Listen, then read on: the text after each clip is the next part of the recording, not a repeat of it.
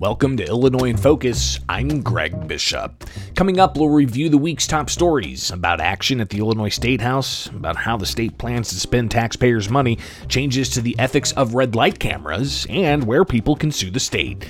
I'll then join the Center Square executive editor Dan McCaleb to further discuss the news. That's ahead with Illinois in Focus. I'm Greg Bishop. Knowledge is power, and you deserve to know what happens in your state government. That's why the Center Square's reporting zeroes in on state authorities publishing stories that show where your money goes and who spends it. The Center Square gives power to the taxpayer by tracking politicians' use of the people's money and demanding transparency from state run agencies. This is how the Center Square equips you, the American taxpayer, to hold your state government accountable. Sign up now for your state Center Square newsletter at thecentersquare.com. Welcome back to Illinois in Focus. I'm Greg Bishop. Here are some of the top stories from the past week. Topping $50 billion, Illinois Democrats say they've reached a budget agreement. Kevin Bessler reports. It includes $700 million for K through 12 and early childhood education and another $100 million so those under median income can go to community college for free. Governor J.B. Pritzker says there is also money for health care for migrants that have made their way to Illinois. We're going to continue to do everything that we can to. This is a humanitarian crisis, and we want to make sure that the state and the city are doing what they can. Left on the cutting room floor was the Invest in Kids program, Illinois' closest thing to school choice. State Representative Brad Halbrook says there appeared to be bipartisan support for the program. Several of us put a letter out late last week. Uh, it was all Republican signatories on it. Um, some of the Democrats were approached about it. They spoke favorably, but they just didn't want to sign. Unless there is a last minute change to the budget, Invest in Kids comes to a close at the end of the year. I'm Kevin Bessler. The proposed budget spends $50.6 billion of an expected $50.7 billion in tax revenue. The overall cost of taxpayers subsidizing health care for undocumented residents was estimated to be more than a billion dollars. However, State Senator Elgie Sims told the committee that number isn't fully known. The cost containment measures uh, outlined in, again, the subsequent piece of legislation have not been passed and authorized yet. Uh, but I think that we will see that when that when those you will see the final numbers when those uh, cost containment measures are passed by rule. For pensions, the state plans to spend $10.2 billion, short of the actuarial estimate. I think that is somewhere in the neighborhood of 16 billion. State Senator Chapin Rose asked how a looming union contract with state workers will impact the budget. This is going to hit us eventually, right? Presumably in 24. So is there is it the department's going to have to live the departments plural are going to have to live within the means of this budget? Or are we anticipating another supplemental down the road whenever the contract's released? Sims said it's not uncommon for legislators to pass supplemental appropriations if issues arise. Rose said unless the governor is able to curb union employee cost increases, that's going to be likely. You've only got about $100 million in give between revenue and spend. Legislators have until May 31st to pass the budget with simple majorities. And a measure limiting citizens' ability to take constitutional challenges to state laws to their local county courts can now be sent to the governor. State Representative Jay Hoffman said the measure to restrict such lawsuits to just Sangamon or Cook counties was needed because of recent lawsuits challenging recently enacted state laws and mandates. Whether they were COVID related restrictions, whether they're masks, whether they're vaccines, where there are safety acts, where there are assault weapons ban, and the list goes on and on. The measure can now be sent to the governor's desk. Those are the top stories from the past week from Illinois. Find more online at americastalking.com. Coming up for Illinois in Focus, I'll join the Center Square executive editor Dan McCaleb. This is Illinois in Focus, a production of America's Talking Network. I'm Greg Bishop. Freedom, individualism, limited government. On these issues, conservatives and libertarians generally agree. But where do we disagree? Check out the Future of Freedom podcast for civil, reasoned conversations about some of today's most pressing topics. It's not a debate. Our goal is to provide the best arguments from either side of an issue, then you decide. It's the Future of Freedom podcast. Find it at americastalking.com or wherever you find your podcasts. Welcome to Illinois in Focus, powered by the Center Square.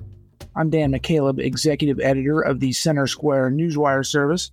Joining me today is Greg Bishop, our Illinois Capitol Bureau senior reporter and editor. We are recording this on Thursday, May 25th. Greg, it's Memorial Day weekend uh, this weekend. So let me first uh, say thank you to all those brave Americans who served in the U.S. military and paid the ultimate sacrifice to preserve our freedom. Greg, I don't know that you and me are going to be able to commemorate the Memorial Day holiday all that much this weekend since the Democrats at the State House blew past their self imposed deadline of last Friday to finish session and get a budget passed. We just found out the details of the lawmakers' uh, more than $50 billion spending plan for the next fiscal year on uh, Wednesday, yesterday. And lawmakers still have some work to do and might be going into the Memorial Day holiday weekend to finish the job. Tell us what's going on. Yeah, so they originally scheduled session to adjourn May 19th, and that was the self imposed deadline. Uh, by the end of the evening, May 19th, it was clear that uh, it was, quote, mechanically impossible to pass a state budget uh, in the time frame allotted. So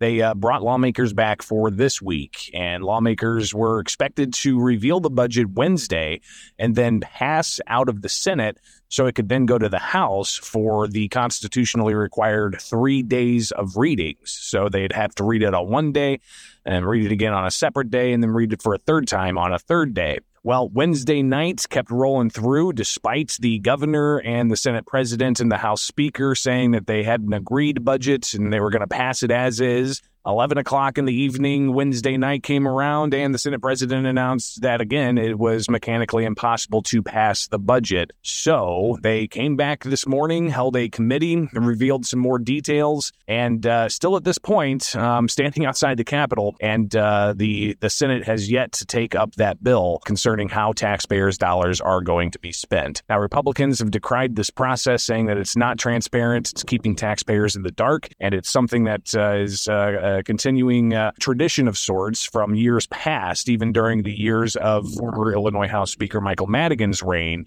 here at the state capitol. Now, what we know is that uh, the Senate's expected to pass the bill today uh, in the Senate, so Thursday. And then the House, they could get it as early as today and have that first day of reading. Then the second day of reading would come tomorrow, which is Friday. Again, we're recording this on Thursday. But here's the kicker um, they could possibly, and this is all up in the air, I've not gotten any confirmation on any timelines. Uh, but it could be where they bring it up Friday for the second reading, and then they close out session, and then they come back in at 12:01 a.m. Saturday morning to then have that third reading and pass the budget.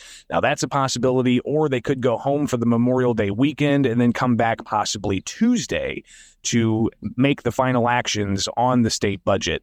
Uh, so that's kind of where we're sitting right now. Uh, so even over the weekend, while people are celebrating the Memorial Day holiday, uh, you're going to have a lot of uh, activity and uh, pieces being put together on how taxpayers' dollars are going to be spent. After getting session done early last year, it looks like we're back to the days when uh, when they often blow past a deadline. They have a May 31st deadline to pass a budget with just simple majorities. If they don't hit that come June, uh, they would need super majorities. Now, of course, Democrats uh, hold super majorities in the House and the Senate, so that doesn't necessarily mean uh, uh there'd be further conflict over it. But what, what has been the holdup, Greg? You have any indication of that? I, you know, I know we've talked about that 1.7 billion dollar shortfall in revenue in April compared to the prior April, April 2022. But then they come out and say they've got a, a, a budget that's more than $50 billion, which is more than $3 billion in spending from this current fiscal year's budget. Are they concerned about revenue not, or not? Or have you not heard? Well, uh, a lot of these conversations are happening uh, behind closed doors, except for that uh, hearing we had this morning in the state Senate, uh, a committee where they delved into some of the details. And the details that we have are the state expects to bring in $50.7 billion in revenue, and the proposed budget spends $50.6 billion dollars. Uh, now, uh, you mentioned the the revenue shortfall that COGFA, the Commission on Government Forecasting and Accountability, issued, uh, saying that it was 1.8 billion dollars less than the prior April. Uh, but then you've got other pressures, including what it's going to cost for the taxpayer subsidies for uh, undocumented migrant health care. Now, a uh, recent audit put that number for the coming fiscal year possibly $1.1 billion. Democrats pushed back and they said that there could be some cost controls that the governor could implement to shore up some of those costs. But uh, even those details not clear at this point, as that would be in a separate package uh, as part of the overall budget process. Uh, so those are some of the big uh, points here that uh, uh are really driving the the major amount of spending.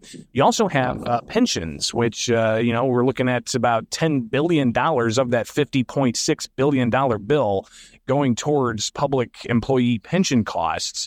Uh, but even this morning, they revealed that uh, the actuarial um, estimate was supposed to be 16 billion. So you're looking at a, a shortfall of, you know, four plus billion dollars of a difference uh, when it comes to how much uh, actuarially the state should be funding pensions. So these are some huge cost drivers that the uh, the state is still haggling through, even on this Thursday afternoon here in Springfield.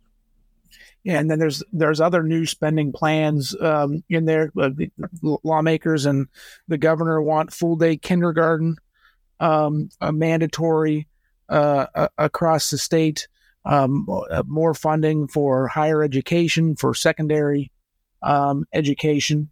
Um, it just seems like the spending never ends, uh, Greg. Um, I, what are Republicans saying? Let me ask that. Yeah, um, Republicans are saying that they should uh, be reducing the amount of spending and saving more uh, and, and, funding debt and uh, addressing pensions more. Uh, but really, it comes down to the uh, the logistics of this and how it's always last minute, seems to be done behind closed doors, which really does not allow for taxpayers to get a full understanding of what their dollars are going to be spent on uh, before it's passed in the dead of night. So it's uh, it's really more about just making sure that uh, things are done in the open uh, instead of again behind closed doors. Thank you, Greg. Of course, this is going to be a developing story that uh, our listeners can keep up with at thecentersquare.com, the Illinois state page at thecentersquare.com. And Greg's team will continue to be monitoring what happens in the Capitol throughout the budget process. Greg, let's move on. Another concern um, in Illinois, uh, at least among many or some at the Capitol, has to do with ethics. Um, we're just a few weeks removed from the uh, federal jury in Chicago convicting the so called ComEd 4 former executives and lobbyists for the state's largest utility, um, accused and convicted of bribing former House Speaker Michael Madigan, who faces trial himself next year on very similar charges, has, has pleaded not guilty. But there's been concerns over this in years past about ethics reform at the state, which just hasn't happened. Uh, but there's been discussed this week about ethics reform um, related to the red light camera industry. A number of local officials across the suburbs, in particular, have been convicted of accepting briberies from red light camera companies to get those up and get their cities uh, some revenue. What's this talk? What's this latest talk about ethics reform? So, uh, Republicans have been pushing for a whole host of ethics reforms, everything from uh, allowing for the legislative inspector general, that's the independent watchdog that uh, legislators approve to field complaints about uh, unethical behavior within the state house. Uh, but uh, you've had a previous legislative inspector general resign from the position, saying that it was a paper tiger, and that previous reforms that were enacted several years ago didn't really do much uh, to allow for uh, more thorough investigations done independently. Uh, so Republicans have been pushing for that independence of the legislative inspector general. Uh, and then you have uh, uh, you know other measures like simply changing the House rules that have been crafted by former House Speaker Michael Madigan. and still many of them carried through that has substantial amounts of power for the House Speaker in determining which legislation advances and which legislation does not advance. Uh, so that in itself is an ethical consideration that Republicans have been pushing.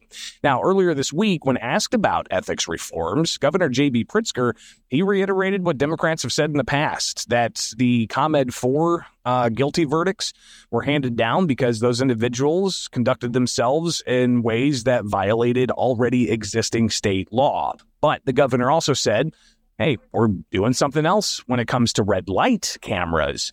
And the Senate passed a bill that uh, essentially does a variety of things for the red light camera industry. Um, outside of ethics, it essentially says that if they're going to put up a red light camera, then there has to be a sign about the red light camera.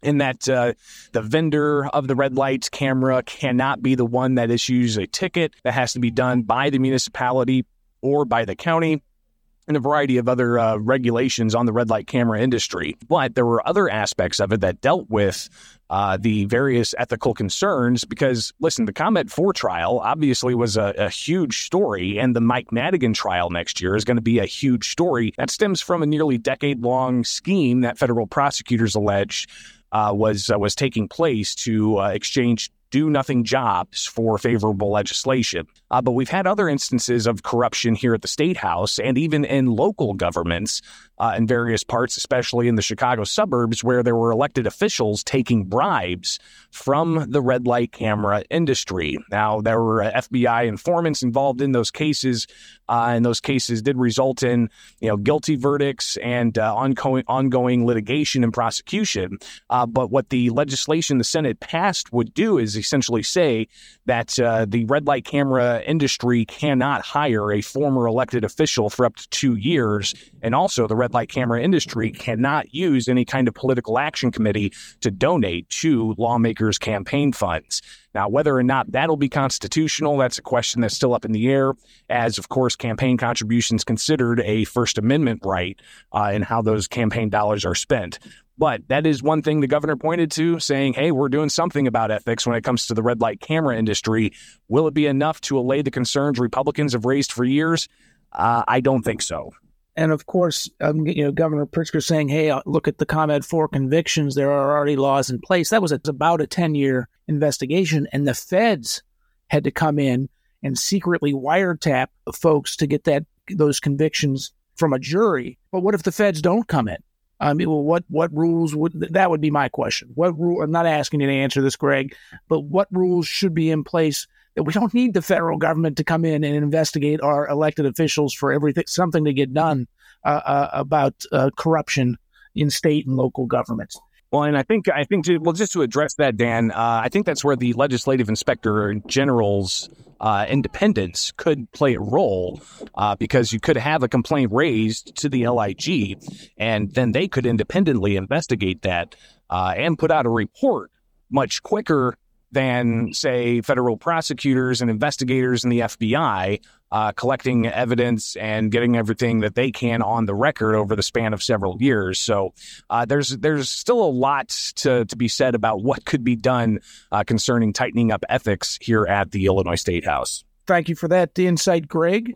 Um, moving on, uh, a topic we've been talking a lot about on Illinois in Focus and covering a lot at the centersquare.com has to do with two controversial, essentially uh, pieces of legislation related to crime in the state. One is the the Controversial Safety Act and its cashless bail provision.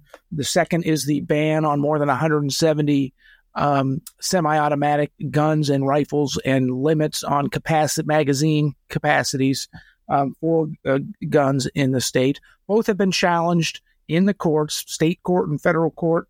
Um, um, the, the, at least the gun ban in both state court and federal court. Um, and they've been these lawsuits have been filed across uh, the state. Well, now Illinois Democrats at the state house want to limit where residents, where taxpayers can file such challenges to state law. Limit them to Chicago and to Springfield, um, Cook County, and Sangamon County. What's going on here, and how are Republicans reacting? So, yeah, late last week, the Senate passed an amendment to a House bill that does just that, as you laid out. It limits where uh, citizens can sue the state, challenging a law saying that it's unconstitutional, and they could only file those lawsuits in Sangamon County, which is here in Springfield, or in Cook County, uh, of course, where Chicago is. Uh, and they uh, they say it's because of a variety of things. The Democrats uh, say that you know the the attorney general's resources are limited, and uh, they need to be able to just focus their resources on these types of challenges in certain courts where they have the resources to go. Um, Republicans have pushed back, uh, saying that this is an affront to democracy. Uh, the measure was brought up just moments ago here at the House today, Thursday, when we're recording this And uh, the debates uh, it ranged from saying that you know this is another reason why some people in the southern part of the state want to split away from the state of Illinois because uh, they they say that uh, they're not being represented and they're not being respected. Uh, you've got uh, also pushback on the claim that Democrats say uh, the you know lacking resources in the attorney general's office is the impetus for the bill, uh, and Republicans saying that that doesn't make any sense uh, because several other bills that have passed that we have reported on at thecentersquare.com. One of them gives the Attorney General authority to go after pregnancy resource centers if they do not offer abortion. You got to imagine that's probably going to take up some resources. You also have a measure that passed the state house that would allow for the Attorney General to file litigation against the gun industry. That likely is going to tie up resources. So the Republicans said that's not a good reason because the, the General Assembly keeps giving more responsibilities to the Attorney General's office. And if they were worried about lack of resources, then they should not have allowed for those other bills to advance. But uh, I think the uh, the uh, main point here, and you kind of touched on those two cases. Uh, Jay Hoffman, a Democrat from Swansea, who brought the House bill uh, in the House for concurrence, he he laid out. He said in the past three years, the attorney general has had to you know tackle what he claimed to be frivolous lawsuits, everything from COVID mandates to mask mandates to vaccine mandates uh, to Safety Act law challenges and quote assault weapon ban challenges.